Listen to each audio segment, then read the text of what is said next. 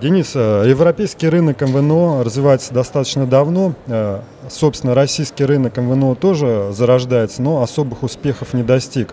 Вот с вашей точки зрения, в чем основные сдерживающие факторы на российском рынке? В чем отличие от европейского рынка? Ну, позвольте в первую очередь не согласиться о низких успехов э, российского рынка МВНО. На российском рынке МВНО существует уже несколько игроков.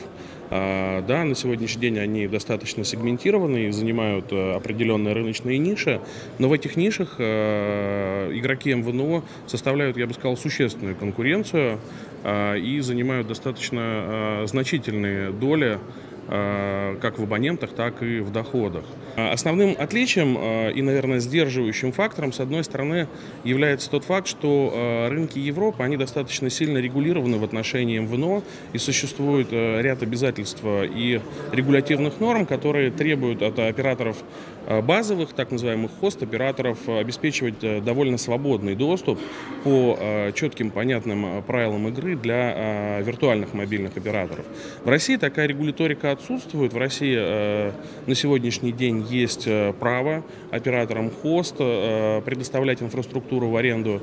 Есть э, возможность виртуальным мобильным операторам вести свою деятельность.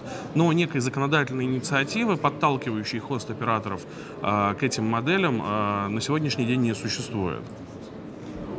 Кроме того, европейские рынки достаточно сложно организованы. Там присутствуют не только виртуальные операторы, но и такие игроки, как enablerы МВНЕ и агрегаторы МВНА, а, то есть посредники между виртуальными операторами и мобильными операторами. Насколько я знаю, компания МТТ тоже развивает собственную платформу МВНЕ. Вот расскажите, пожалуйста, поподробнее, какие услуги вы планируете или уже предоставляете виртуальным операторам на базе собственной платформы. А, совершенно верно. А, одним из наших стратегических направлений развития является предоставление собственной инфраструктуры другим МВНО-операторам для того, чтобы они могли успешно развивать свои проекты. Мы запустили это направление а, в прошлом году и достаточно успешно его развиваем. На сегодняшний день есть уже несколько проектов, которые запущены по модели Light МВНО, и также в достаточно глубокой стадии реализации ряд, ряд проектов по запуску полноценных МВНО-операторов.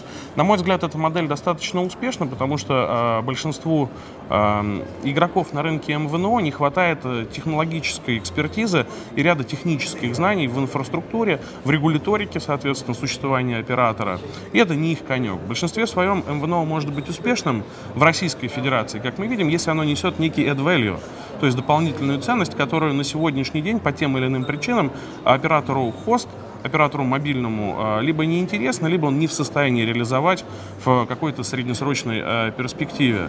И в большинстве своем это кейсы, связанные либо с банковским а, сектором, с интеграцией банковских услуг, финансовых услуг с услугами мобильной связи, либо это, либо это кейсы в области FMC, соответственно, Fix Mobile Convergence, это такие целевые аудитории, как фиксированные достаточно крупные операторы связи.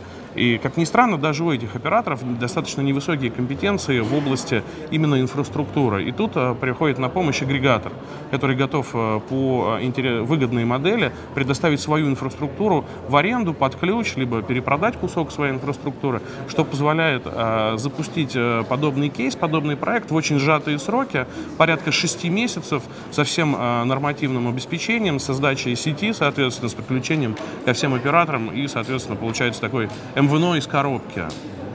Мы очень большие надежды возлагаем на это направление рынка, потому что если посмотреть на рынок три года назад, то э, стать МВНО было ну, чем-то из области фантастики.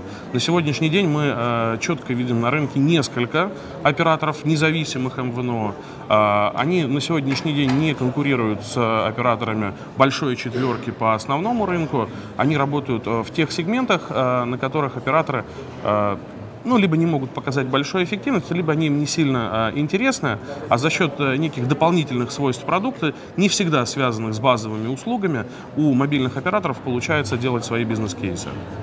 А, Денис, а какие вот бизнес-модели перспективные, ниши для МВНО вы можете выделить? Вот сегодня конференции говорили, например, что модель дискаунтера и модель ритейлера отчасти, она уже как бы не перспективна, да? А вот есть там зарождающийся рынок интернета вещей, да, наверняка бы а, виртуальные операторы, в том числе и поставщики платформ, могли тоже как-то на этом рынке преуспеть в перспективе, как считаете?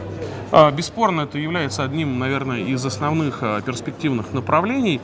Я бы, наверное, еще выделил все-таки сегмент трудовых мигрантов, а, сегмент роуминговый, сегмент тревела, а, однозначно а, конвергенцию финансовых услуг и услуг мобильной связи. И, как вы правильно подметили, и от Internet of Things – это глубокая интеграция с производителями датчиков, с владельцами сетей распределенных, на которые эти датчики необходимо использовать. Возможно, умный дом в некоторой степени. Спасибо большое, Денис. Успехов вам и вашей компании.